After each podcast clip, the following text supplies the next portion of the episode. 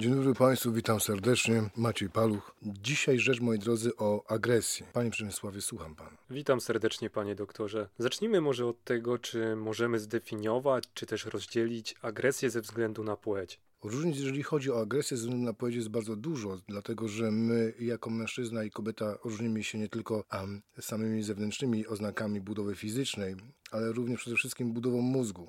Ta budowa mózgu również, drodzy Państwo, wynika z tego, jak funkcjonują nasze układy endokrinologiczne. Ona jest mocno zróżnicowana. Natomiast na temat samej rzeczywiście agresji, jeżeli chodzi o jej rolę, mm, bo ona pełni różną rolę zarówno w zakresie płci, jak i oczywiście rolę w zakresie funkcjonowania społecznego kobiety i mężczyzny, to należy powiedzieć, że nie jest to zjawisko nagle pojawiające się czy nagle e, występujące, dlatego że ewolucja pokazała, że agresja nam jest niezwykle potrzebna. Agresja zarówno jeżeli chodzi o opiekę, ochronę, obronę swojego potomstwa ze strony kobiet, jak i też oczywiście ochronę domostwa, ochronę mm, swojej rodziny ze strony mężczyzn, jak też oczywiście tego, że można byłoby cokolwiek złowić, złapać czy też usidlić. Ta agresja była nam potrzebna do tego, żeby można było zdobyć pożywienie. Ona oczywiście troszkę zmieniła się w kwestii przejawów, zachowań, i różnego rodzaju form, jeżeli chodzi o świat współczesny, natomiast rzeczywiście mm, zachowania agresywne, czy sama agresja, dlatego że należy odróżnić agresywność jako tendencję, jako pewnego rodzaju dyspozycję osobowości do tego typu zachowań, od samej agresji, która jest czynnością, jak to mówi profesor Vetulani, jest to jawne zachowanie z zamiarem wyrządzenia szkody lub oczywiście innej przykrości mm, drugiej osobie. Tutaj należy też podkreślić, że agresja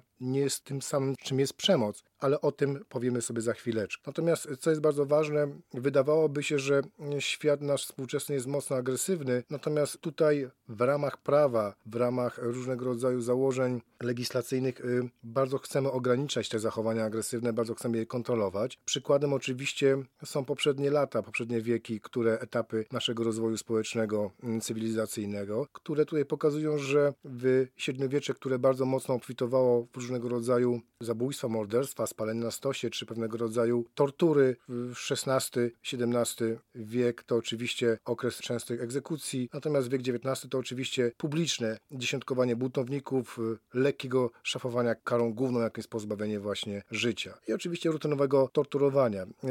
Stało się też, drodzy Państwo, tak, że chociażby za prawą ósmej poprawki Konstytucji w USA mm, zakazano stosowania tortur czy kar okrutnych i coraz rzadziej, moi drodzy Państwo, e, prawo zezwala na wykonywanie kary śmierci. Również oczywiście u nas e, w naszej konstytucji naszego kraju jest zapisane, że nie wolno, e, nie można stosować jakichkolwiek tortur, przemocy wobec drugiej osoby, co oczywiście też zawiera się w tym wszystkim pojęcie dziecka, dlatego że dziecko jest e, również osobą. Natomiast odnośnie pytania zróżnicowania płci między kobietą a mężczyzną, Rzeczywiście takowe ist różnice istnieją. Dobrym przykładem jest to, że mężczyźni często stosują przemoc fizyczną, opartą na swojej sile fizycznej, na swoich e, umiejętnościach, sprawnościach i motoryce. Natomiast w przypadku kobiet częściej oczywiście jest stosowana przemoc w zakresie czy agresje, zachowania, zachowania agresywne, w zakresie bardziej mm, form emocjonalnych, szantażu, presji psychicznej czy agresji werbalnej, poniżania, różnego rodzaju krzyku.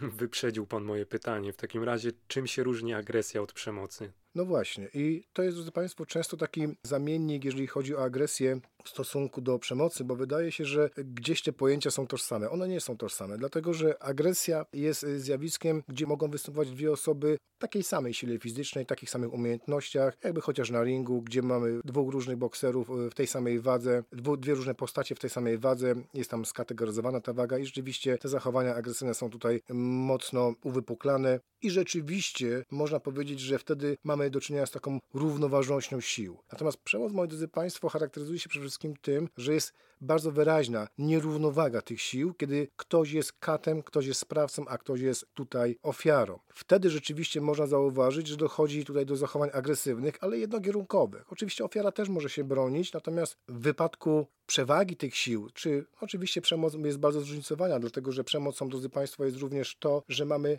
nad kimś władzę w zakresie chociażby finansów, czy w zakresie chociażby, moi drodzy Państwo, możliwości posiadania większych środków materialnych, czyli ta przemoc mocno ekonomiczna, czy może być również przemoc emocjonalna, może być przemoc psychiczna, y, może być oczywiście, drodzy Państwo, przemoc fizyczna i coś, co też wpasowuje się y, w zakres y, myślenia o przemocy, czyli zaniedbywanie. Zaniedbywanie, czyli odstępstwo od działań, które jest nam przydane. Te działania są nam przydane ze względu na na pewną rolę, czyli matka w stosunku do dziecka, ojciec do dziecka, dziecko w stosunku do swojego starszego rodzica, który jest winny mu opiekę, odstępuje od tego, żeby go nakarmić, czy rzeczywiście o niego zadbać. To zaniedbywanie również jest kwestią formy przemocy. Oczywiście tych form przemocy, moi drodzy Państwo, jest bardzo wiele, dlatego że mariaż i pewnego rodzaju paleta barw związanych z przemocą jest zależna od tego, jakie posiada człowiek środki, jeżeli chodzi o sprawcę i oczywiście jakie środki posiada możliwość, jeżeli chodzi o obronę ze strony ofiary. Natomiast, co jest bardzo ważne, bardzo istotne, rzeczywiście nie każda agresja jest przemocą, natomiast każda przemoc w stosunku do drugiej osoby jest agresją. Czy możemy powiedzieć, że statystycznie niektóre z przestępstw są popełniane częściej przez kobiety lub lub mężczyzn. Możemy tak powiedzieć. Tutaj, moi drodzy Państwo, warto zajrzeć do chociażby na stronę, do statystyk na stronie Głównej Komendy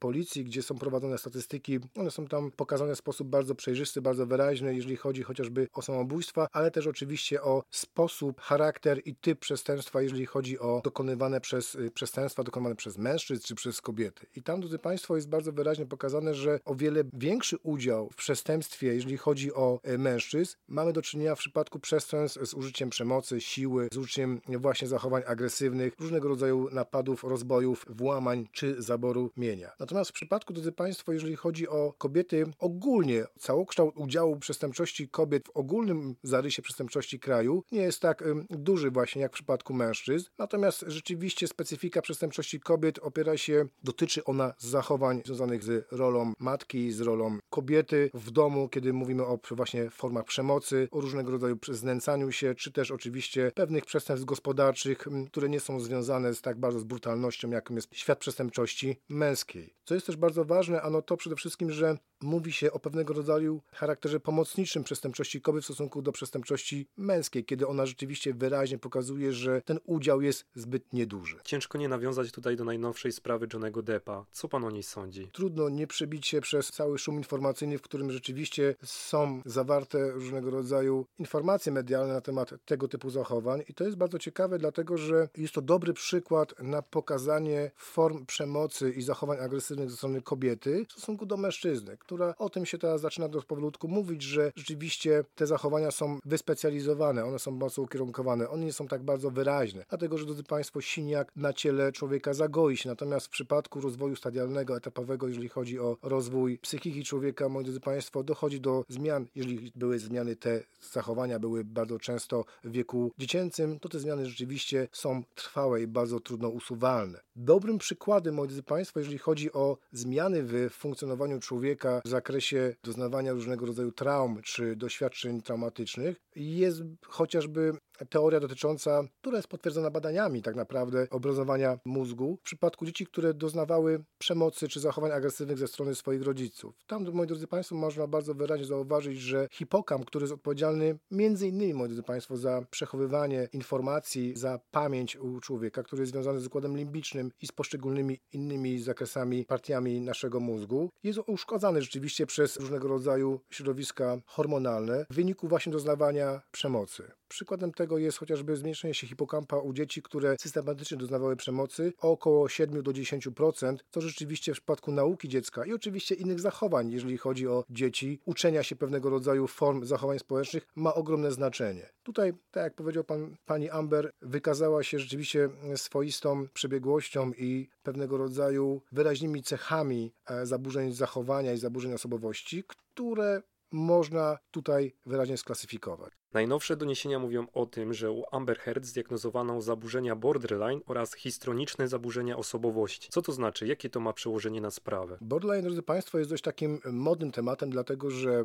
bardzo wiele mówi się o, o tym. Natomiast dlaczego jest modnym? Dlatego, że nie tylko przez popularyzację wiedzy psychologicznej na różnych forach, ale też również y, tym, że społeczeństwo zaczyna interesować się własnym rozwojem y, osobowości, własnym rozwojem y, psychiki i dążenia do tego, żeby rzeczywiście czuć się szczęśliwym. Borderline jest jedną z typów zaburzeń osobowości, która się wpisuje w, w zaburzenia chwiejno-emocjonalne. Są tam dwa właśnie typy zaburzeń osobowości chwiejno-emocjonalnej. Jedna jest typu impulsywne, impulsywnego, druga właśnie jest typu borderline. Jest tam kilka cech, które różnicują w ramach zaburzeń osobowości borderline i należy powiedzieć rzeczywiście, że oprócz tego teatralnego, wybuchowego, impulsywnego, bardzo chwiejnego zachowania, często są to osoby, które wchodzą w, w bardzo dynamiczne, toksyczne relacje, które doprowadzają do bardzo wyniszczających y, form zachowań społecznych, czego właśnie przykładem jest tutaj pani Amber. Również oczywiście w tej osobowości histrionicznej to jest taka dość podwójna diagnoza psychologiczna, gdzie ta teatralność, ta dramaturgia tego zachowania, tych gestów, tej osoby, która nieadekwatnie realizuje swoje potrzeby w stosunku do tego, jak może je zrealizować, do możliwości, pokazuje rzeczywiście, że jest bardzo widoczna ta teatralność, bardzo widoczna jest ta, ten, ta dramaturgia w zachowaniu tej osoby. Czy nie wydaje się panu, że ta diagnoza będzie kluczowa dla całej rozprawy? Trudno mi powiedzieć na temat całej legislacji, jeżeli chodzi o system prawny y, w Stanach Zjednoczonych, natomiast, moi drodzy Państwo, przekaz medialny jest bardzo silnym przekazem i bardzo łatwo kategoryzuje, bardzo łatwo dokonuje obramowania pewnego rodzaju sytuacji i bardzo łatwo zapada w pamięć. Moi drodzy Państwo, nie każdy musi być psychologiem lub też y, posiadać wiedzę z zakresu resocjalizacji czy kryminologii, aby tutaj móc oceniać. Natomiast rzeczywiście przekaz medialny w jaki sposób kreuje nas, naszą, nasz sąd, naszą opinię, co być może w przypadku sądu tutaj też jest brane pod uwagę. Dziękuję bardzo serdecznie i do usłyszenia za tydzień. Bardzo dziękuję panu, panie Przemysławie, bardzo dziękuję państwu.